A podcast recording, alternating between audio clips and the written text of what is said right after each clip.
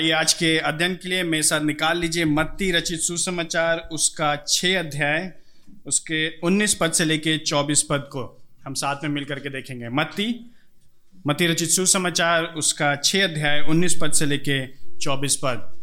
हम आज एक खंड को सुन के आप समझ गए होंगे। हम लोग आज एक महत्वपूर्ण विषय के बारे में बातचीत करेंगे और वो विषय है धन। जो प्रभु ने हम सबको दिया है और इसके लिए हमको प्रभु को धन्यवाद देना चाहिए। और हम इसलिए बात करेंगे क्योंकि ये हमारे जीवन में रोज़ हम इसको इस्तेमाल करते हैं और प्रभु ने हमें धन दिया है ताकि हम इस्तेमाल कर सकें, उसका आनंद उठा सकें। लेकिन हम इस बारे में भी सोच सकें कि प्रभु ने जो मुख्य उद्देश्य, मुख्य रीति से जो हमें धन दिया है, उस धन को हमें इस्तेमाल कैसे करना है? और हम अगर अपने जीवन को अवलोकन करें, अपने जीवन को ध्यान दें तो धन जो है, वो हमारे जीवन को किसी न किसी रीति से आकार देता है दिशा देता है। जिसके कारण हम अपने धन को वैसे खर्चा करते हैं। और और विशेष रीति से यीशु मसीह ने सुसमाचार में, अगर आप चारों सुसमाचार पढ़ें तो बार बार उन्होंने धन के बारे में बहुत अधिक बात किया है। उदाहरण के लिए मरकुस दस इक्कीस में उन्होंने एक व्यक्ति से कहा, जाओ अपनी सारी संपत्ति बेच दो, गरीबों में बांट दो। उन्होंने कहा, ऊट का सुई की आँख में से, सुई की आँख में से निकलना संभव है। लेकिन एक अमीर व्यक्ति का स्वर्ग में जाना असंभव है। और जक्कई की कहानी आपको पता होगा। जक्कई ने कहा, प्रभु जी, मैंने अपनी आधे से ज़्यादा संपत्ति गरीबों को दे दी है। तो यीशु ने कहा उससे, आज तेरे घर में उद्धार आया है। और यीशु मसीह ने विभिन्न अलग अलग दृष्टांतों में अलग अलग कहानियों में अलग अलग रीति से परमेश्वर के वचन में बात की है धन के बारे में। और इसलिए आज भी हम थोड़ा समय व्यतीत करेंगे मत्ती छः उन्नीस से चौबीस में। आपने इसको पढ़ रखा है, आप इस खंड को जानते हैं। जब पहाड़ी उपदेश का प्रचार हो रहा था, हर्षित ब्याह ने अच्छी रीति से हमको उससे शिक्षा दी थी। लेकिन हम थोड़ा समय और व्यतीत करेंगे आज, ताकि हम परमेश्वर के वचन से अध्ययन कर सकें। मत्ती छः उन्नीस से चौबीस। मैं इसको आपके लिए पढ़ूँगा। यहाँ इस प्रकार लिखा है, अपने लिए पृथ्वी पर धन संचय मत करो, जहाँ कीड़ा और चंख नष्ट करते हैं। और जहाँ चोर सेन लगाकर चोरी करते हैं। परंतु अपने लिए स्वर्ग में धन संचय करो, जहाँ ना कीड़ा और ना जंक नष्ट करते हैं और ना ही चोर सेन लगाकर चोरी करते हैं। क्योंकि जहाँ तेरा धन है, वहाँ तेरा मन भी लगा रहेगा। देह का दीपक आँख है, इसलिए यदि तेरी आँख निर्मल है तो तेरी समझ देह प्रकाशमान होगी। परंतु यदि तेरी आँख बुरी हो तो तेरी समझ देह अंधकारमय होगी। इसलिए जो ज्योति तुझ में है, यदि वही अंधकार है तो यह अंधकार कैसा घोर होगा? कोई भी व्यक्ति दो स्वामियों की सेवा नहीं कर सकता, क्योंकि वह या तो एक से बैर और दूसरे से प्रेम करेगा, या एक से घनिष्ठता रखेगा और दूसरे को तुच्छ जानेगा। तुम परमेश्वर और धन दोनों की सेवा नहीं कर सकते। इस खंड में जो 19 से 24 है, जो एक मुख्य बात है, वो ये है, एक विश्वासी, एक जो विश्वासी है, उसका स्वामी परमेश्वर होगा, धन नहीं। एक जो विश्वासी है, उसका जो स्वामी है या उसका जो प्रभु है, जो उसका अधिकारी है, वो परमेश्वर है, धन नहीं है। और इस बात को हम लोग उन तीन भागों में देखेंगे। क्योंकि परमेश्वर उसका स्वामी है, इसलिए अपने लिए धन मत बटोरो, परंतु उदार बनो। अपने लिए धन मत बटोरो परंतु उदार बनो। 19 पद से लेके 21 पद में।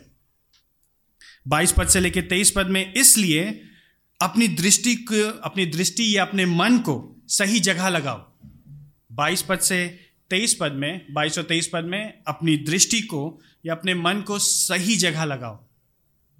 और अंततः 24 पद में, इसलिए एक दास के अनुरूप अपनी पूरी सत्य निष्ठा परमेश्वर की ओर लगाओ।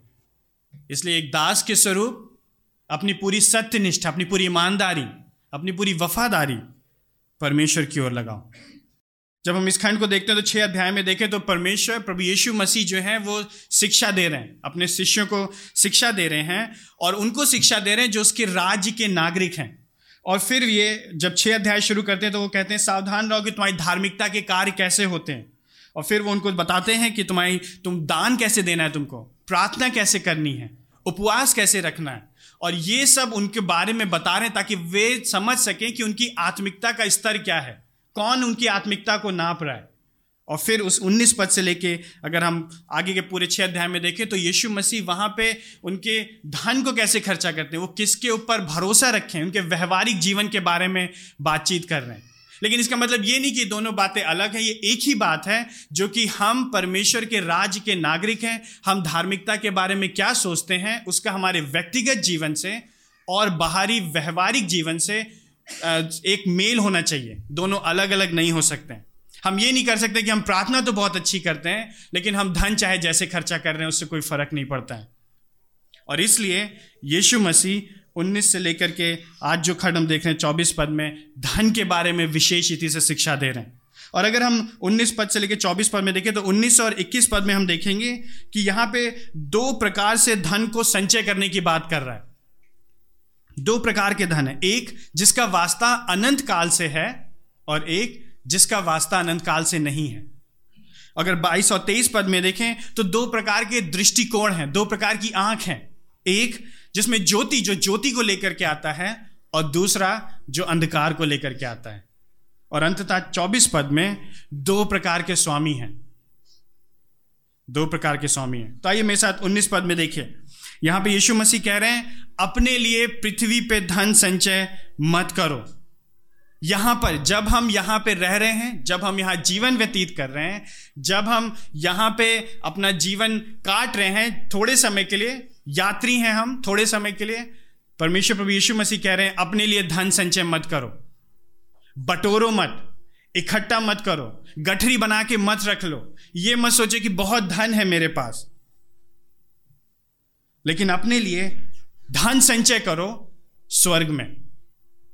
तो यीशु मसीह धन संचय करने के लिए मना नहीं कर रहे हैं, लेकिन हम धन संचय कर कहाँ रहे हैं, वो महत्वपूर्ण है। वो मुख्य बात है जो यीशु मसीह यहाँ पे कह रहे हैं। क्यों?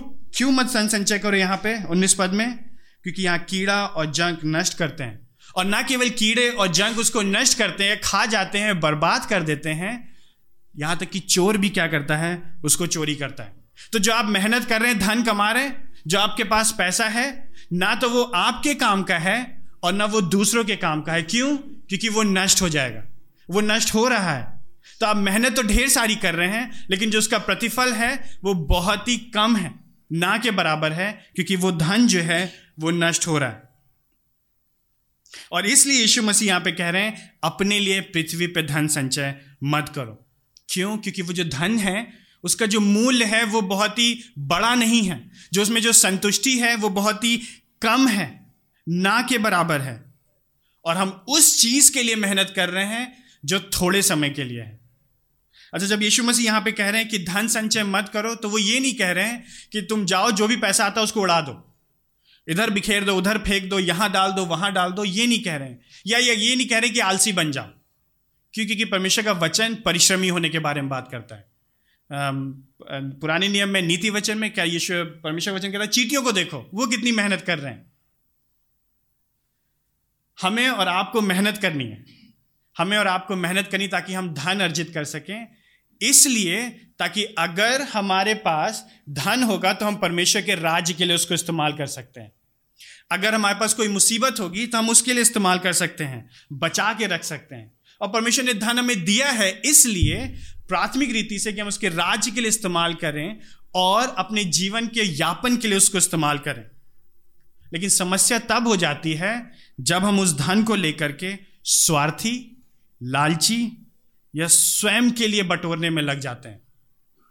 दस रुपए मिलेगा, बीस रुपए मिलेगा, लेकिन हम उसको ऐसे पकड़ के रहते हैं जैसे इसके बाद ना तो धन हमें मिलेगा और ना हमारे पास इसके अलावा और कुछ है। यीशु मसीह कह रहे हैं, वैसे जीवन मत जियो। और हम और आप क्या करते हैं? हम और आप धन बटोरने में लगे रहते हैं।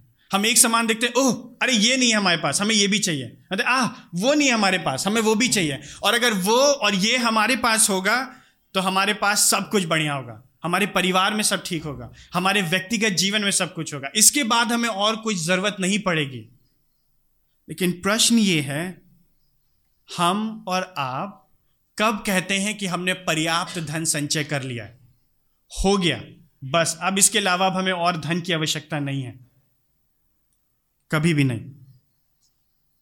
क्योंकि हमारे मन में बार बार धन को एकत्रित करने के लिए हम लगे रहते हैं। इसलिए हम और अधिक क्या करते हैं? हम और अधिक क्या करते हैं? स्टॉक मार्केट में पैसा लगाते हैं। हम और अधिक गाड़ियाँ खरीदते हैं। हम और अधिक एफडी बैंक में डालते हैं। हम और अधिक सोने में निवेश करते हैं। सोने वाला सोना नहीं, पहनने वाला सोना। सोने में निवेश करते हैं। क्यों? क्योंकि हम सोचते हैं, ये जो धन हम अभी इकट्ठा कर रहे हैं, ये हमें सुरक्षा देगा। अगर हम कल को बीमार हो जाएँगे, कोई तंगी आ जाएगी तो वो तुरंत हमारे काम आ जाएगा। हम सोचते हैं, ये हमें ऊँची पहुँच देगा। अगर हमारे पास इतना पर्याप्त पैसा होगा तो हम उस वर्ग के लोगों के साथ बैठेंगे और उठेंगे और उनके साथ हमारा मेल जोल होगा। हम सोचते हैं, समाज में हमारी ऊँची पहुँच होगी। लोग हमें इज़्ज़त से देखेंगे। कहाँ पढ़ते हैं आपके बच्चे? कितनी गाड़ियाँ हैं आपके पास? किस तरह के कपड़े पहनते हैं आप? वो तभी होगा जब हमारे पास धन होगा। हम सोचते हैं हमें आगे पीछे की, आगे पीछे की सोचने की आवश्यकता ना पड़े। हम आराम से सोएँ और आराम से उठें, चैन करें, मौज करें, हमें कोई समस्या नहीं होनी चाहिए। लेकिन हम गलत सोच रहे हैं।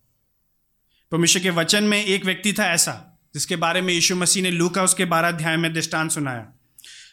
उस व्यक्ति के पास उपज हुई और ढेर सारी उपज हुई। उसके पास पहले से भी उपज थी, उसके पास और उपज हुई और इतनी उपज हुई कि उसके पास अब रखने के लिए गोदाम नहीं था। तो उसने क्या सोचा?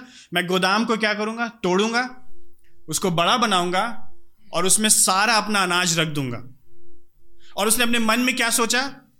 उसने अपने मन में सोचा, हे मेरे प्राण तेरे पास बहुत वर्षों के लिए बहुत सी संपत्ति हो गई है। अब चिंता की कोई बात नहीं है। लेकिन आपको पता है, परमेश्वर ने उससे क्या कहा?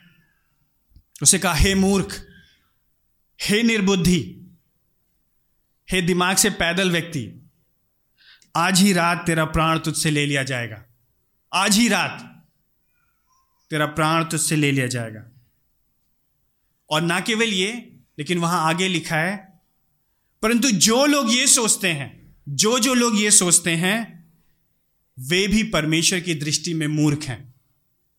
अमीर नहीं है, पैसे वाले नहीं हैं, धनी नहीं हैं। वे अपनी दृष्टि में सोच रहे हैं, लेकिन परमेश्वर की दृष्टि में वे मूर्ख हैं। और बाइबल में दो या तीन बार अलग अलग जगह पे मूर्ख शब्द का इस्तेमाल किया गया है। भजन संहिता तिरपन में मूर्ख ने अपने मन में कहा, परमेश्वर है ही नहीं। और यह व्यक्ति जो यहाँ पे है, जो धनी व्यक्ति है, जो लालच में पड़ गया है, जो धन पे भरोसा कर रहा है, वो भी सोचने लगा कि परमेश्वर है ही नहीं। और इसलिए परमेश्वर कह रहा है, हे मूर्ख, आज ही तेरा प्राण तुझसे ले लिया जाएगा। तो क्या होगा उस पैसे का जिसको आप और हम बटोर रहे हैं? क्या होगा उस पैसे का जिसको आप और हम देख रहे हैं? कल को जब अगर स्टॉक मार्केट गिर जाएगा, कल को अगर कंपनियाँ दिवालिया हो जाएँगी, कल को अगर भूकंप आ जाएगा और ज़मीन में जिस ज़मीन आपने खरीद कर रखी है, वो वो वो नाश हो जाएगी। आपको पता भी नहीं चलेगा वो ज़मीन थी वहाँ पे। आपका सोना चोरी करके चोर ले जाएगा या आपका प्राण चला जाएगा तो क्या करेंगे आप? क्या करेंगे हम? साथ में मिलकर के जब हम उस उस धन में जो यहाँ पे है, उसको संचय करने में लगे पड़े। हमारे और आपके साथ समस्या ये है कि हम लोग संतुष्ट लोग नहीं हैं। हम जैसी चीज़ों को देखते हैं, हमारी आँखें तुरंत ही बड़ी हो जाती हैं। अच्छा ये? अच्छा वो? और हम तुरंत ही उनको लेने का प्रयास करते हैं। संतोष नहीं है हमारे अंदर। संतुष्टि नहीं है हमारे अंदर। उसका हमसे वास्ता जो है बहुत ही कम है। और इसलिए हम क्या सोचते हैं धन। हमें इसे और बटोरना है। हमें और इसे अपने लिए इकट्ठा करना है। पहला थिमिथियस उसके छह अध्याय उसके छह पद में लिखा है संतोष सहित भक्ति वास्तव में महान कमाई है।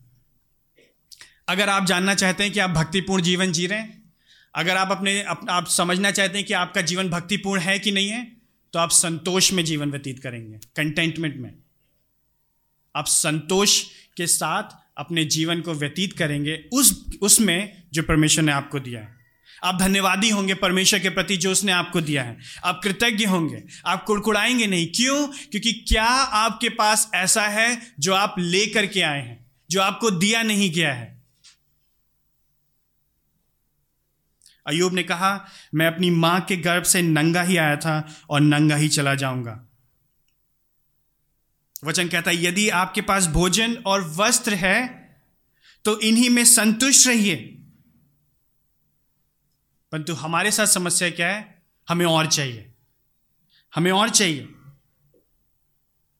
और जब हम इस प्रकार का जीवन जीते हैं कि हमें और चाहिए, हमें हमें और धन चाहिए, हमें और वस्तुएँ चाहिए तो हम एक प्रकार से दिखा रहे हैं कि जो धन है वो हमारा स्वामी है।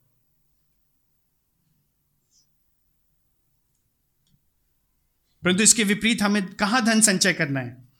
इसके विपरीत हमें स्वर्ग में धन संचय करना है। क्यों? क्योंकि वहाँ लिखा है क्योंकि वहाँ ना तो आम, कीड़ा कीड़ा खाएगा ना जंक नष्ट करेगा और ना ही चोर चोरी करेगा। वहाँ पे जो हमारा धन है सबसे अधिक सुरक्षित है। और जब हम इस खंड को पढ़ते हैं, जब हम इस इस पद को पढ़ते हैं तो ये स्पष्ट रीति से दिखा रहा है कि यीशु मसीह इस जीवन के बाद के जीवन की बात कर रहे हैं।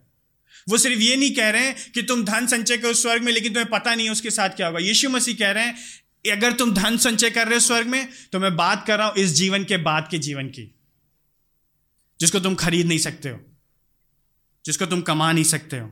और अगर तुमको अभी इस संसार में धन बटोरना है तो वो धन तुमको नहीं मिलेगा। लेकिन अगर तुमको वहाँ धन बटोरना है तो तुमको यहाँ पे अपने धन को बिखेरना पड़ेगा, देना पड़ेगा, उदार बनना पड़ेगा। और इसलिए यीशु मसीह कह रहे हैं, वहाँ धन संचय करो, स्वर्ग में धन संचय करो। और जब विश्वासी लोग, हम और आप धन स्वर्ग में संचय करने की बात कर रहे हैं तो हम कोई पुण्य कमाने की बात नहीं कर रहे हैं।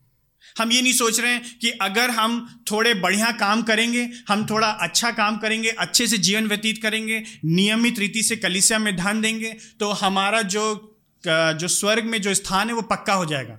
कोई सीट वो हमारी ले नहीं सकता है। क्यों? क्योंकि हम और आप, जैसे यीशु मसीह बात कर रहे हैं यहाँ पे वचन में, वे वे लोग हैं जो ऑलरेडी पहले से ही उसके राज्य में हैं, लेकिन वो उनको शिक्षा दे रहा है कि तुम्हें धन को कैसे खर्च करना है। तो हम और आप, जब जब हम जब हम उदार होते हैं, जब हम दान देते हैं, या जब हम भेंट चढ़ाते हैं तो हम ये सोच के नहीं भेंट चढ़ा रहे हैं कि हम इसके द्वारा स्वर्ग के राज में जाएँगे। या हमारा उद्धार हो गया है, लेकिन अब देते रहेंगे ताकि हमारा उद्धार बना रहे। परमेश्वर नाराज़ होकर कहीं हमसे उद्धार ले ना ले। लेकिन हम और आप इसलिए देंगे क्योंकि परमेश्वर ने हमारे और आपके जीवन में कार्य कर दिया, उद्धार का कार्य कर दिया है, और इसकी वजह से अब हम और आप और अधिक उदार होंगे। हम और अधिक परमेश्वर के राज्य के लिए खर्चा करेंगे। तो और अधिक अब हम जो है, परमेश्वर को, परमेश्वर के लोगों के ऊपर निवेश करेंगे। हम कंजूस नहीं होंगे। हम सेतु नहीं होंगे। हम ये नहीं सोचेंगे कि हम किस रीति से और अधिक दस रुपया बचा करके अपनी जेब में जो है एक सौ दस रुपये कर लें। लेकिन हम लोगों के जीवन में निवेश करेंगे अपने धन के द्वारा। और इसलिए पहला तिमितिस छः अध्याय, उसके सत्रह से उन्नीस पद में भी ये लिखा है, जो इस वर्तमान संसार में धनवान है, उन्हें आदेश दे। तो पॉलुस तिमिथिस से कह रहा है, उनको आदेश दे। सलाह मत दे, ये कोई सुझाव की बात नहीं है, लेकिन ये आदेश है। और आदेश क्या है? कि वे अहंकारी ना बने। और अनिश्चित धन पर, जो आज है और कल नहीं है, जिसको हम लोग आम भाषा में बोलते हैं हाथ का मैल अनिश्चित धन पर पर पर भरोसा ना रखें, लेकिन परमेश्वर पर आशा रखें, जो हमारे सुख के लिए सब कुछ बहुतायत से देता है। उन्हें आदेश दे कि भले कार्यों में धनी बने, दानशील हों, उदार हों, कि वे अपने लिए ऐसा धन संचय करें, जो भविष्य के लिए अच्छी नींव पर बनाया गया है, जिससे कि वे उसको पकड़ लें जो वास्तव में है। इसलिए इस प्रकार से जब हम और आप अपने धन का निवेश करेंगे, तब हम और अधिक अपने लिए धन संचय करेंगे स्वर्ग में। इसलिए जो सामान है हमारे पास, चाहे वो साइकिल हो, चाहे वो बाइक हो, चाहे वो कार हो, चाहे वो घर में वस्तुएँ हों, हम कैसे इस्तेमाल कर रहे हैं उनको? हम उनको संजो के, सचा के, एकदम सजा के नहीं रखते हैं, लेकिन हम उनको लोगों के लिए देते हैं, ताकि वे लोगों के लिए इस्तेमाल की जा सकें, विश्वासी भाइयों के लिए। परमेश्वर के राज्य के लिए। अभी दो तीन दिन पहले मैं एक जगह गया था एक और भाई के साथ, और वहाँ पे एक आंटी जी की गाड़ी खड़ी थी। और शायद वो आंटी जी की जो गाड़ी थी, वो लड़ गई किसी से। और जिससे भी लड़ गई, लेकिन किसी को पता नहीं था। वो आंटी जी को भी नहीं पता था कि उनकी गाड़ी लड़ गई है। शायद वो आंटी जी वहाँ से टहल रही थी, और जब वो वहाँ से टहली थी उसी समय मैं भी वहाँ पहुँचा। उन्होंने अपनी गाड़ी देखी, और वो सकपका गई। क्यों? क्योंकि उनकी गाड़ी लड़ गई थी। और फिर उन्होंने जल्दी से शायद अपने पति को फ़ोन किया, कहा, देखिए, आपने गाड़ी ले गए थे, आपने लड़ा दी किसने? तो उनके पति ने कहा किसी और ने लड़ाई। उन्होंने फ़ोन काटा। फिर उस व्यक्ति को बुलाया, फ़ोटो खींची और फ़ोटो खींच के भेजने लगी। उस व्यक्ति को बुलाया, वो व्यक्ति भी आ गया। उनसे भी कहने लगे, भैया, अब दोबारा हमसे गाड़ी मत मांगना। बहुत हो गया। क्यों? क्योंकि वो मनुष्यों से अधिक वस्तुओं से प्रेम कर रही हैं। और कई बार हम लोग सुनते हैं ये सब बातें मैं वहाँ खड़ा था, मुझे बहुत मज़ा आ रहा था उनकी बातें सुनने में, देखने में। लेकिन जिस तरह से वो बात करी थी, मैं वहाँ देख रहा था, मैं उनको खड़े होकर देख रहा था, और मैं देख रहा था कितना ज़्यादा वो गंभीर है अपनी गाड़ी को लेकर के, क्योंकि उसमें स्क्रैच लग गया है। हम और आप ऐसे ही करते हैं। हम और आप लोगों से कम प्रेम करते हैं, धन से और वस्तुओं से अधिक प्रेम करते हैं, और सोचते हैं बस हम यहीं पे संचय कर लें। हमारे और आपके हृदय, हमारे और आपके हाथ खुले होने चाहिए, ताकि हम इस बात को दिखा सकें कि पैसा जो है वो हमारा स्वामी नहीं है। और इसलिए इक्कीस पद में महत्वपूर्ण बात, जहाँ तेरा धन है, वहाँ तेरा मन भी लगा रहेगा। अब जहाँ पैसा लगाएँगे, वहीं आपका मन भी लगा रहेगा। है ना? ऐसा होता है ना हमारे आपके साथ? अभी उदाहरण देता हूँ मैं। एक फ्रिज खरीदिए आप। फ्रिज खरीदिए, फ़ोन खरीदिए, कोई भी नई चीज़ खरीदिए। जब आप उसको खरीदने जाते हैं या आपने फ़ोन से ऑर्डर किया अमेजोन से, फिर आप ट्रैक करते रहेंगे कब पहुंचेगा। आप लगे रहते हैं, अरे, एक दिन हो गया, दो दिन, अभी तक फ़ोन नहीं आया, डिलीवरी वाले का फ़ोन नहीं आया, आज तो आना था उसको। फिर वो आ जाता है तो आप उसको देखते रहते हैं। फिर जब वो खुल जाता है तो आप देखते हैं, अरे, वाह, बहुत बढ़िया है। अब उसके फीचर्स जानने लगते हैं क्या क्या इसमें सब दिया हुआ है। फ़ोन आएगा, फ़ोन में देखने लगेंगे। पुराने फ़ोन से नए फ़ोन में ज़्यादा अंतर नहीं है, लेकिन फिर भी हम देखते रहते हैं। फिर हम क्या करते हैं? फिर हम उसको उससे दूस, दूसरों के बारे में उससे उसके बारे में दूसरों से बात करने में समय व्यतीत करते हैं। फिर हम क्या करते हैं? खराब हो जाता है तो उसको बनवाने में समय व्यतीत करते हैं और पैसा लगाते हैं। क्योंकि जहाँ हमारा धन है वहीं हमारा मन है। हम इतना अधिक वस्तुओं में समा गए हैं हम हम हम उनको इतना अधिक संजोने लगे हैं कि हमारा सारा मन उसी पे लगा हुआ है। हम और कुछ सोचते ही नहीं है। और इसलिए परमेश्वर आपकी और मेरी सहायता करे कि हम किस तरह से अपने धन का इस्तेमाल कर रहे हैं। जो भाई लोग, जो लोग, भाई लोग पैसे का इस्तेमाल करते हैं, कैसे इस्तेमाल कर रहे हैं? जो बहन लोग या पति लोग पैसे का इस्तेमाल करते हैं, वो कैसे इस्तेमाल कर रहे हैं? कहाँ लगा रहे हैं? किस लिए लगा रहे हैं? उसकी ओर हम ध्यान नहीं देते हैं। किसी को पैसा दे रखा है तो वो पैसा कब वापस करेगा? उसमें ध्यान लगाए। परमेश्वर हमें हमें क्षमा करें, क्योंकि हम अपने धन को लेकर के इतना अधिक गंभीर हैं। कि हम उसको जाने देना नहीं चाहते हैं। लेकिन इसके विपरीत हमें धन वहाँ लगाना चाहिए जहाँ पे हम, हमारा, हमें धन वहाँ लगाना चाहिए जहाँ पे हम हमेशा मन के, उस वहाँ पे हमारा मन भी लगे रहे। तो कलिसिया में पैसा दीजिए, सुसमाचार के कार्य के लिए पैसा दीजिए। यदि आप किसी ऐसे अगवे को, पास्टर को जानते हैं जिनके पास धन पर्याप्त नहीं, उनको पैसा दीजिए। और जब आप उनको पैसा देंगे तो आप उनके बारे में सोचेंगे और उनके बारे में प्रार्थना करेंगे कि प्रभु उनकी सहायता करे कि वे और अधिक अपने जीवन को सुसमाचार के लिए निवेश करने वाले हो सकें। और यह विश्वासियों के लिए आम बात होना चाहिए। कभी साल में एक बार, साल में दो बार की बात नहीं कर रहा हूँ मैं। आम बात होना चाहिए। यह हमारे रोज के मर्रा के जीवन में होना चाहिए। हमारे जीवन में और सारी बातें बहुत हैं जो हम आम बातें करते हैं, लेकिन जब देने की बात आती है तो वो हमारे लिए कभी कभी की बात होती है। एक्सेप्शनल कभी कभी भी कभी कभी हम उसको करते हैं। और यदि आपको याद हो, सत्य वचन की कलिसिया में हमने और आपने वाचा बांधी है कि हम सुसमाचार के लिए नियमित रीति से, उदारता से और आनंद से देंगे। क्यों? सुसमाचार की उन्नति के लिए। हम बटोरेंगे नहीं। तो अगर आप अगर आप हमारे वचन के अनुसार जीवन नहीं जिएँगे और संसार की ओर देखेंगे तो संसार इसके विपरीत बात बता रहा है। और अगर आप बाइबल पढ़ते रहेंगे और अध्ययन करते रहेंगे तो आप बार बार इस बात को पाएँगे कि परमेश्वर का वचन संसार और समाज जो हमको दिखाता है और समझाता है, उसके बिल्कुल विपरीत बात कर रहा है। संसार कहता है, अपने लिए बटोरो, अपनी चिंता करो, दूसरों के बारे में मत सोचो, जो भी पैसा तुम्हारे पास है, उसके लिए भी लड़ाई कर लो। लेकिन बाइबल बताती है, और अधिक उदार बनो। इसलिए जब हम इस संसार में धन कमाएँगे तो हम उसे सिर्फ़ इसलिए मेहनत नहीं कर रहे हैं ताकि हम अपने लिए कमा सकें, अपने लिए रख सकें। लेकिन हम अपनी सारी मेहनत, अपनी सारी भावनाएँ, अपना सारा परिश्रम धन को कमाने में लगेंगे। लेकिन हम इस बात को रखेंगे कि ये धन तो परमेश्वर ने हमको दिया है और हम उस धन को दूसरों के लिए निवेश करेंगे। और इसलिए यीशु मसीह यहाँ पे कह रहे हैं, धन संचय मत करो। यहाँ पे। लेकिन स्वर्ग में धन संचय करो। और वो जानते हैं कि आपकी और हमारी आदत है धन बटोरने की। और इसलिए वो कह रहे हैं कि यहाँ पे मत बटोरो, वहाँ पे बटोरो। यदि आप छोटे बच्चों को देखिए तो उनको जो है फालतू की बातें बटोरने में बहुत मज़ा आता है। बाहर निकल जाइएगा, आज आज ध्यान दीजिएगा, पत्थर बटोरते रहेंगे। अच्छा मुझे इसलिए पता है क्योंकि मेरा जो बेटा आ रहा है वो ऐसा करता है। पत्थर बटोरता रहेगा, जेब में रख लेगा। पत्ते बटोरेगा, लकड़ी बटोरेगा, उससे खेलता रहेगा और सोचेगा बहुत बढ़िया, बहुत अच्छा है। फिर जब वो घर जाएगा, फिर जब उसके कपड़े बदले जाएँगे, पत्थर निकलेंगे, क्या करेंगे? लेते हैं, हम लोग फेंक देते हैं। वो इसलिए वो बटोर रहा है क्योंकि उसके मस्तिष्क जो उसका स्तर है, उसकी परिपक्वता का जो स्तर है, वही उतना है। वो सोचता है, यही मेरे लिए सब कुछ है। यही इसी को मुझे चाहिए। ये मेरे लिए सबसे अच्छा है। और हम और आप, जो हम बड़े हो गए हैं, हम परिपक्व हो गए हैं, हम समझदार हो गए हैं हम भी कभी कभी उन्हीं बच्चों के समान व्यवहार करते हैं। हम उन चीज़ों में निवेश कर रहे हैं, जिनका अनंत काल के जीवन से कोई संबंध नहीं है। हम उन चीज़ों के लिए निवेश कर रहे हैं, जो हमारे दुखों को दूर नहीं कर सकते हैं। हम उन उन चीज़ों के लिए जीवन अपना निवेश कर रहे हैं, जो हमारे बिगड़े हुए संबंधों को सही नहीं कर सकते हैं। हम उन चीज़ों के लिए निवेश कर रहे हैं, जो हमें उद्धार नहीं दे सकते हैं। हम उन चीज़ों के लिए निवेश कर रहे हैं, जो हमें अनंत काल की मृत्यु से नहीं बचा सकते हैं।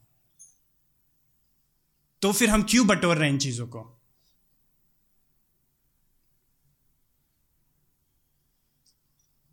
परमेश्वर आपकी हमारी सहायता करे कि हम और अधिक इस बात को समझ सकें कि हमें उदार होना है। बटोरने में सिर्फ़ अपना जीवन व्यय नहीं करना है। और क्यों हम उदार होंगे? क्योंकि परमेश्वर उदार है, आपके और हमारे प्रति। आप एक सूची बना लीजिए और वो सूची कभी खत्म नहीं होगी इस बात को समझते हुए कि परमेश्वर कितना अधिक आपके और मेरे प्रति उदार है। उसने अपने पुत्र को, एक लौते पुत्र को, जिससे वो प्रेम करता है, और बार बार हम सुसमाचार पढ़ते ये मेरा प्रिय पुत्र है जिससे मैं प्रेम करता उसको अपने आप से अलग कर दिया इसलिए ताकि वो इस संसार में आ जाए और आपके और मेरे लिए सिद्ध जीवन जिए, पवित्र जीवन जिए और अपने आप को बलिदान कर दें। जब वो इस संसार में आया तो वो गरीब बन करके आया। वो वो सराय में उसने जहाँ जानवर लोग होते वहाँ पैदा हुआ। उसने अपने आप को क्रूज पे बलिदान कर दिया। उसने कहा कि मनुष्य के पास तो क्या है? घर है, लेकिन मनुष्य के पुत्र के पास क्या है? सर छिपाने की भी क्या नहीं है? जगह नहीं है। वो क्रूज पे चढ़ गया। उसने अपना सब कुछ त्याग दिया। अपनी महिमा को त्याग दिया, जो उसकी संपूर्ण महिमा थी, उसको उसने त्याग दिया। वो क्रूज पे लटक गया और वहाँ पर भी वो निवस्त्र था। उसके पास कुछ भी नहीं था। और वो आपके और मेरे लिए बलिदान हो गया। और दूसरा कुंती आठ अध्याय उसके नौ पद में लिखा धनी होते हुए भी वो तुम्हारे लिए निर्धन बन गया कि तुम उसकी निर्धनता के द्वारा धनी बन जाओ। यदि वो अमीर होता तो हम हमेशा गरीब रहते और हम गरीब ही मर जाते हैं। और किस प्रकार से उसने हमें धनी बनाया? आत्मिक रीति से उसने हमें धनी बनाया। उसने हमें समस्त आत्मिक आशीषों से आशीषित कर दिया। और ये परमेश्वर हमारे पक्ष में है। यीशु मसीह हमारा मध्यस्थ करता है। पवित्र आत्मा हमारा सहायक है। इससे बढ़ करके और परमेश्वर ने हमें क्या देगा कि आप सोचेंगे कि बस बहुत बढ़िया है। अगर ये चीज़ आपको नहीं लगती, अगर परमेश्वर ने अपने पुत्र यीशु मसीह को दे दिया, वो स्वयं आपके पक्ष में है। आपके साथ अगर आप इस बात को नहीं समझ रहे हैं तो आप कभी भी नहीं समझेंगे कि परमेश्वर कितना अधिक उदार है और हमें कैसे जीवन जीना चाहिए। उसने हमें वो दिया जिसको हम अपने धन से खरीद नहीं सकते। तो क्यों नहीं हम अपना धन स्वर्ग में संचय करेंगे? और हम उदार होंगे और ये दिखाएँगे कि जो धन है वो हमारा स्वामी नहीं है। न केवल ये, लेकिन 22 और 23 पद में यीशु मसीह यहाँ पे एक चित्रण का इस्तेमाल कर रहे हैं, वो आँख का चित्रण का इस्तेमाल कर रहे हैं, दृष्टिकोण। और दो प्रकार की, दो प्रकार की दृष्टि है यहाँ पे, दो प्रकार की आँख है। एक जिससे ज्योति आती है और एक जिससे ज्योति नहीं आती है। तो यहाँ पे वो कह रहे हैं जो जो आँख है वो एक दीपक के समान है। दीपक जो उजाला देने का काम करता है। जैसे जैसे गाड़ी में हेडलैम्प बाइक में हेडलैम्प होता है कार में हेडलैम्प होता है वो दिख, रास्ता दिखाने का काम करता है और हमको जो व्यक्ति अंदर बैठा है उसको पता है कि बाहर क्या हो रहा है क्योंकि वो उस लाइट को देख रहा है। और यीशु मसीह कह रहे हैं कि देखो तुम्हारी जो आँख है वो प्रकाश का काम कर रही है। अगर ये आँख ठीक से काम नहीं करेगी तो तुम अंधकार में और ज्योति में भेद नहीं कर पाओगे। तो इसको ऐसे समझने का प्रयास करिए। मान लीजिए आपकी जो आपकी जो देह है, वो एक घर के समान है और जो आपकी आँख है, वो खिड़की के समान है। तो अगर इस घर में रोशनी आनी है तो जो खिड़की अगर साफ़ नहीं होगी तो रोशनी कैसी आएगी? गंदी रोशनी आएगी, है ना? या या खराब है गंदे, टूटी है, चटकी है, जैसी भी है, जिस तरह की खिड़की होगी उस तरह की रोशनी अंदर आएगी। उसी प्रकार हमारी जो देह है, उसकी जो आँख जो आँख है, जो जो रोशनी लेकर के अंदर आती है देह में, वो है आँख। और अगर हमारी आँख सही नहीं होगी तो हमारी देह में अंधकार होगा। और जब वो यहाँ पे आँख की बात कर यीशु मसीह बाईस पर में देखिए वो कह रहे हैं, इसलिए यदि तेरी आँख निर्मल है, और निर्मल होने का मतलब है सही है, ठीक है एक दिशा में देख रही है, उदार है और वो इस बात को अपनी अब सिर्फ़ अपनी ओर नहीं देख रही है, लेकिन वो दूसरों की ओर देख रही है। यदि आपकी आँख वैसी है तो आपकी देह में जो है, वो प्रकाश होगा। लेकिन अगर आपकी आँख खराब है तो आप सिर्फ़ अपने बारे में सोचेंगे। फिर से, आप सिर्फ़ ये सोचेंगे कि मैं किसे, कैसे और अधिक चीज़ों को पालूं, भौतिकतावाद, और अधिक चीज़ों को पालूं। हम ये सोचेंगे कि हम और अधिक कैसे आ, कैसे हम और अधिक कंजूस हो सकते हैं या कैसे हम और अधिक धोखा दे सकते हैं या कैसे हम ये सोच सकते हैं कि हम कैसे और अधिक वस्तुओं को बटोर सकते हैं। अगर आपकी आँख खराब है और धीमे धीमे पूर्ण रीति से आपकी देह को अंधकार में कर देती है लेकिन यदि आपकी आँख निर्मल है तो आप दूसरों के बारे में सोचेंगे दूसरे केंद्रित होंगे। तो तत्पर तात्पर्य क्या है इस बात का कि आपकी आँख अंधकार में है? एक उदाहरण यह है कि आप जो भी काम कर रहे हैं या जो भी नौकरी कर रहे हैं या जो भी व्यवसाय कर रहे हैं, आप उसको ऐसे समझ के करेंगे कि ये प्रभु ने आपको दिया है और आप प्रभु की महिमा के लिए करेंगे। उस नौकरी की वजह से, उस कार्य की वजह से आप सिर्फ़ ये नहीं सोचेंगे मुझे और अधिक पैसा मिल जाए, लेकिन आप ये ध्यान रखेंगे कि कहीं आपका परिवार तो इसकी वजह से संघर्ष नहीं कर रहा है, कहीं आपका स्वयं का आत्मिक जीवन इसकी वजह से संघर्ष तो नहीं कर रहा है। क्या जो आप काम कर रहे हैं, उससे दूसरे विश्वासियों की उन्नति हो रही है कि नहीं हो रही है?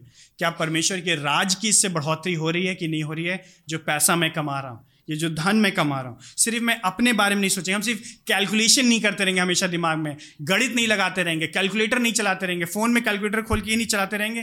कितना और अधिक बचा है मिलना, कितना और अधिक मिलेगा, क्या जोड़ गणित हम कर लें?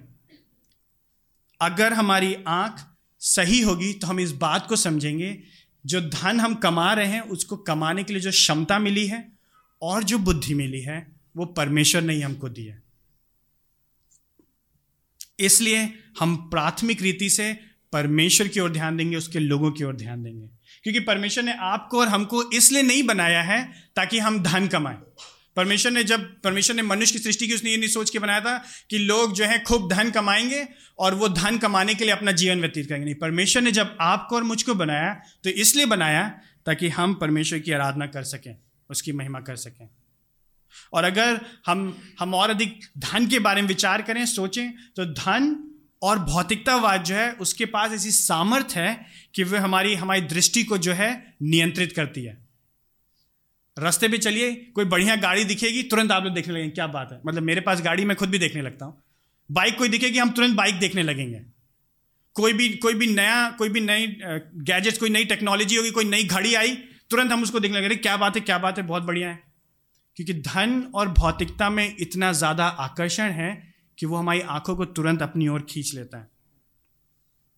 इसलिए यीशु मसीह कह रहे हैं, यदि तेरी आँख निर्मल है, तभी आग की देह में उजियाला होगा, नहीं तो आप अंधकार में जीवन व्यतीत कर रहे होंगे। और बाइबल में अलग अलग अलग अलग बातें हैं जिनके बारे में हम जानते हैं। अदन की वाटिका में हवा ने जब फल को देखा तो उसने देखा, देखने में बहुत बढ़िया है। तो देखने में अच्छा है तो खाने में ही बढ़िया होगा। और उसने उसको तुरंत ले लिया।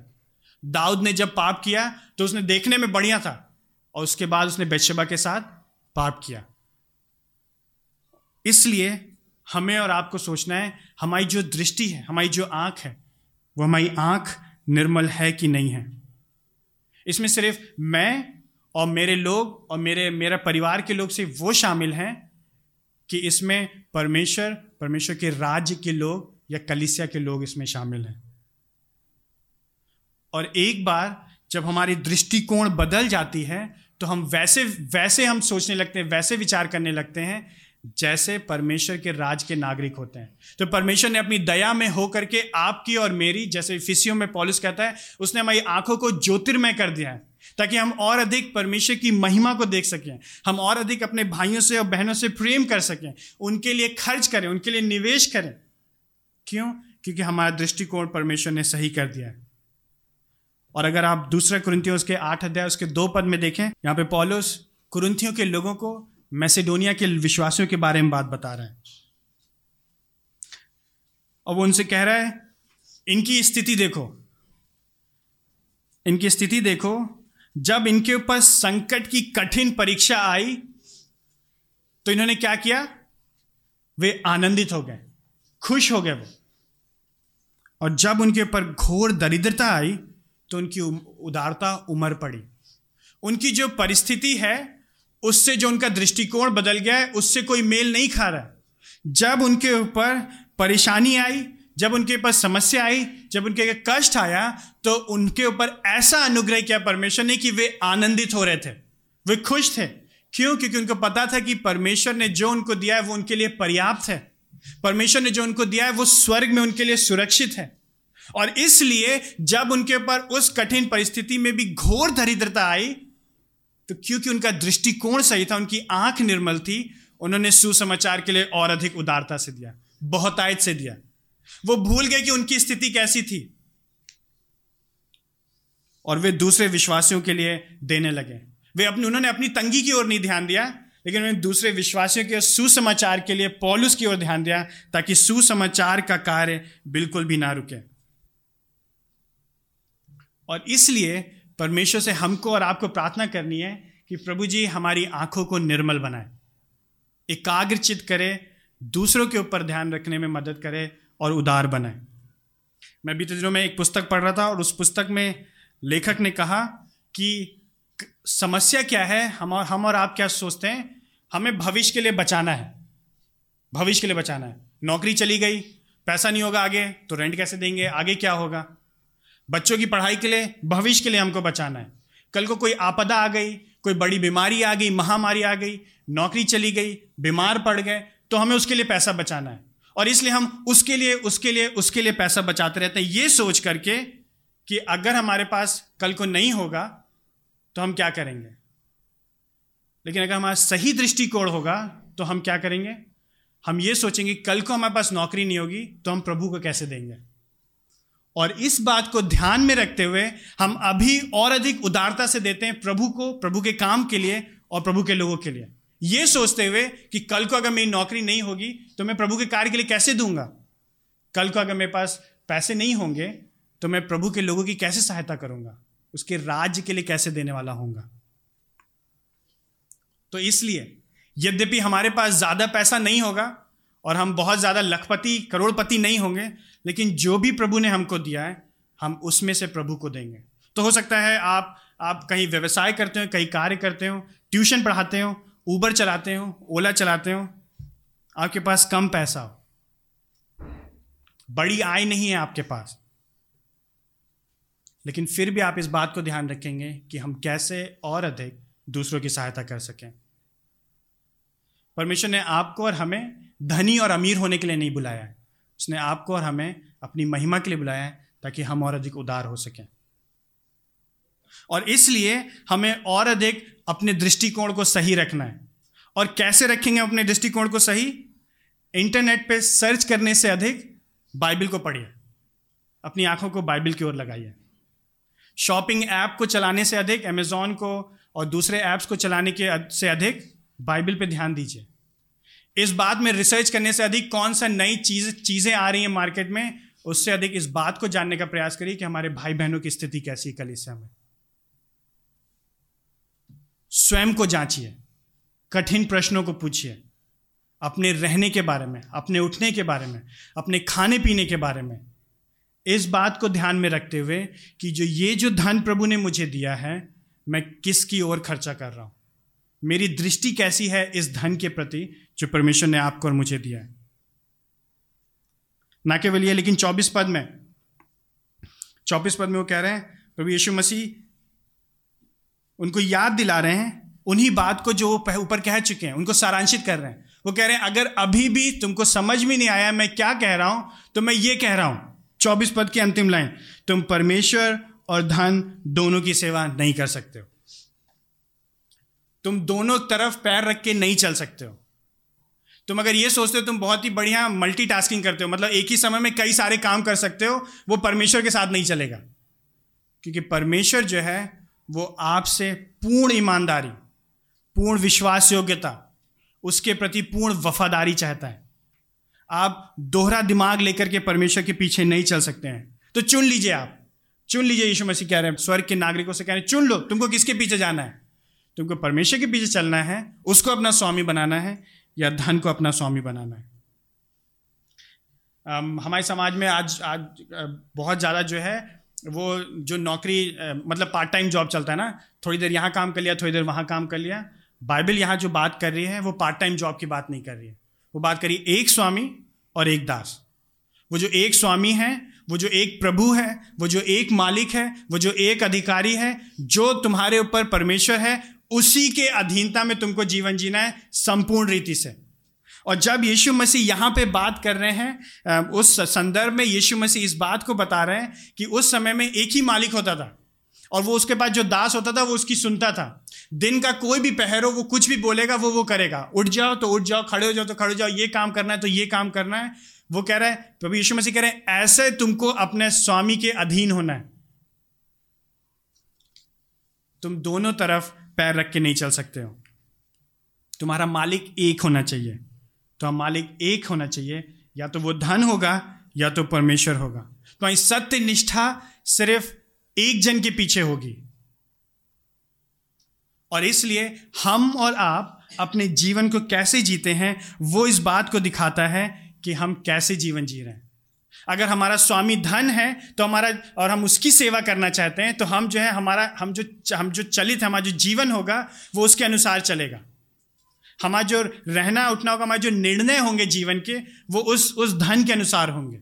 हमारे जो जो जो कार्य करने का तरीका होगा, जो हम, जिस तरह से हम व्यवहार करेंगे, वो दिखाएगा कि हमारा स्वामी कौन है। जितना अधिक हम धन की सेवा करेंगे हम उसके अनुसार अपने जीवन को चलाएँगे। लेकिन जितना अधिक हम परमेश्वर की सेवा करेंगे, हम और अधिक भक्तिपूर्ण जीवन जीने में व्यतीत करेंगे। हम उस, हम परमेश्वर के ऊपर अपनी आवश्यकताओं के लिए निर्भर होंगे। हम और अधिक इस बात को ध्यान रखेंगे कि हम कैसे करके और अधिक अपने भाइयों और बहनों को संभाल सकते हैं, उनको, उनकी, उनको उन्नति कर सकते हैं, उनकी उनकी बढ़ोतरी कर सकते हैं। हमारा जो प्राथमिक लक्ष्य होगा, वो सिर्फ़ दिन के अंत में कितना पैसा, महीने के अंत में कितना पैसा, साल भर में कितना पैसा हमने कमाया, उस पर नहीं होगा। लेकिन हमारा प्राथमिक लक्ष्य ये होगा कि हमने कितना अधिक जो प्रभु ने हमको दिया है, हमने लोगों के लिए व्यय किया है। हमने उनके लिए दे दिया इसलिए हम और अधिक अपने विश्वासी भाई बहनों की चिंता करेंगे। हम उनके साथ मिल के उनके साथ वचन पढ़ने का प्रयास करेंगे। जो समय हम इस्तेमाल कर सकते थे, और अधिक शायद धन कमाने में हम उसको छोड़ देंगे, लेकिन हम और अधिक अपने जीवन को जो प्रभु ने हमें दिया है और जो समय हमको दिया है, हम उसको सही रीति से अपने भाइयों के और बहनों के जीवन में निवेश करने के लिए इस्तेमाल करेंगे। पुनः परमेश्वर ने आपको और हमको इसलिए नहीं बनाया कि हम और अधिक धन की आराधना करें। उसके अनुसार उसके अनुसार निर्णय लें और उसके अनुसार जीवन जिए। परमेश्वर ने आपको और हमको इसलिए बनाया है ताकि हम और आप परमेश्वर की आराधना करें और उसको महिमा दें। धन ने आपकी और हमारी सृष्टि नहीं की है। धन अभी आपको और हमें संभाले नहीं हुए धन आपको और मुझे अभी सांस नहीं दे रहा है। लेकिन ये प्रभु का कार्य है। और इसलिए जो संसार का सृजने वाला परमेश्वर है, हम उसकी आराधना में, उसकी भक्ति में, उसके पूर्ण ईमानदारी में, उसके अनुसार जीवन जिएँगे। हम ऐसे जीवन नहीं जिएँगे कि मान लो हमारा दस रुपये गिर गया तो हम इतना अधिक परेशान हो गए कि हमने पूरा सब जो अपना सब बातों को अपने सर पे उठा लिया हो। इसलिए प्रभु आपकी और हमारी सहायता करें कि हम और अधिक उदारता में, संतुष्टि में, दीनहीन दशा में अपने धन को दूसरों के लिए निवेश करने वाले हो सकें। चाहे हमें कम वेतन मिलता हो, चाहे हमें अधिक वेतन मिलता हो, हम सब रीति से परमेश्वर के लिए अपने धन को देंगे। और ये इस बात को दिखाएगा कि परमेश्वर हमारा स्वामी है, धन हमारा स्वामी नहीं है। एक और एक और लेखक हैं, एक और पास्टर हैं, जिन्होंने इस बात को कहा कि जितनी बार हम अच्छी वस्तुओं को अपने से दूर करते हैं। और हम कहते हैं, नहीं, हमें इनकी आवश्यकता नहीं है। मिल जाएँगी तो बढ़िया है, लेकिन हमें इनकी आवश्यकता नहीं है। जितनी बार हम उनको दूर करते हैं तो चाहे वो नया फ़ोन हो, चाहे वो खाने के लिए बहुत बढ़िया चीज़ें हों, चाहे वो नए कपड़े हों, चाहे वो जूते हों, चाहे वो कोई आरामदायक चीज़ हो, आरामदायक गद्दा हो, बढ़िया बहुत, हम सोचते हैं, ये बहुत ही अच्छा रहेगा हमारे लिए। लेकिन जितनी बार हम उन चीज़ों को अपने आप से दूर करते हैं, हम इस बात को बताते हैं कि परमेश्वर का नियंत्रण हमारे ऊपर है, धन का नियंत्रण हमारे ऊपर नहीं है। जितनी बार हम अपने हाथों को खुला रखते हैं और हम अपने धन को देते हैं। कलिसिया में जब अपने धन को ऐसे देते हैं, छोड़ते हैं, जितनी बार हम दूसरों की सहायता करते हैं, जितनी बार हम पैसे के लिए सड़क पे खड़े होकर या सब्ज़ी वाले से खड़े होकर बहस नहीं करते हैं, बल्कि हम उनको ज़्यादा दे देते हैं, हम इस बात को दिखा रहे हैं कि धन जो है, वो हमारा स्वामी नहीं है। पैसा जो है, वो हमारा स्वामी नहीं है। तो आपको और मुझे सोचना है कि हम अपने धन को, के प्रति हम कैसे हैं? जब लोग हमको देखते हैं तो वो हमारे बारे में क्या सोचते हैं? हम अपने लिए तो उदार हो सकते हैं, हम अपने लिए तो बहुत अच्छे हो सकते हैं। लेकिन जब लोग हमें देखते हैं, जब हमारे मित्र हमें देखते हैं, जब हमारे अन्य विश्वासी लोग हमें देखते हैं तो हमें किस, कैसे पहचानते हैं? क्या वो हमें सोचते हैं कि बहुत ही उदार हैं? लोगों की चिंता करते हैं, हमेशा मदद करने के लिए खड़े और तत्पर और तैयार रहते हैं, धन से, भावनाओं से, या वो हमारे बारे में सोचते हैं बहुत कंजूस हैं ये। एक एक पैसा बहुत धीमे निकलता है इनसे। या वो सोचते हैं, अरे, बहुत ही ज़्यादा खर्चीले हैं ये। पैसा रुकता ही नहीं इनके पास। जब देखो पैसे ही खर्चा करते जब देखो बाहरी खाते रहते जब देखो बाहरी खड़े रहते हैं, जब देखो बाहरी घूमते रहते हैं। या लोग हमसे समझते हैं कि भैया, मदद चाहिए होगी तो इनके पास मत जाना, क्योंकि इनके पास तो पैसा मिलेगा नहीं। आगे कहीं और दूसरी जगह राह देखनी पड़ेगी। या लोग सोचते हैं कि हमेशा पैसे ही मांगते रहता है।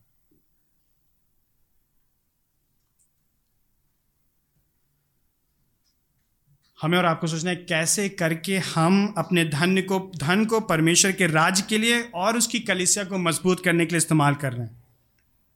यदि परमेश्वर हमारा स्वामी है और यदि हम उसके शिष्य हैं तो हम इस पृथ्वी पर धन संचय नहीं करेंगे। हमारा दृष्टिकोण बदल गया है। हम अब नई हमें नई ज्योतिर्मय दृष्टि मिल गई है और हम उसके अनुसार कार्य करेंगे। हम इस पृथ्वी की वस्तुओं को ज़ोर से पकड़े हुए नहीं बैठे रहेंगे, क्योंकि वो धीमे धीमे समाप्त हो रही हैं। हम और आप जानेंगे कि हमारा स्वामी परमेश्वर है, इसलिए हम परमेश्वर को धन्यवाद देंगे। हम उससे और अधिक प्रेम करेंगे, हम उसका भय मानेंगे और हमने जिस तरह से अपने धन को खर्चा किया, उसके लिए पश्चाताप करेंगे।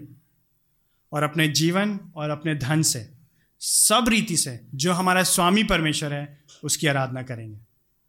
आइए हम प्रार्थना करें।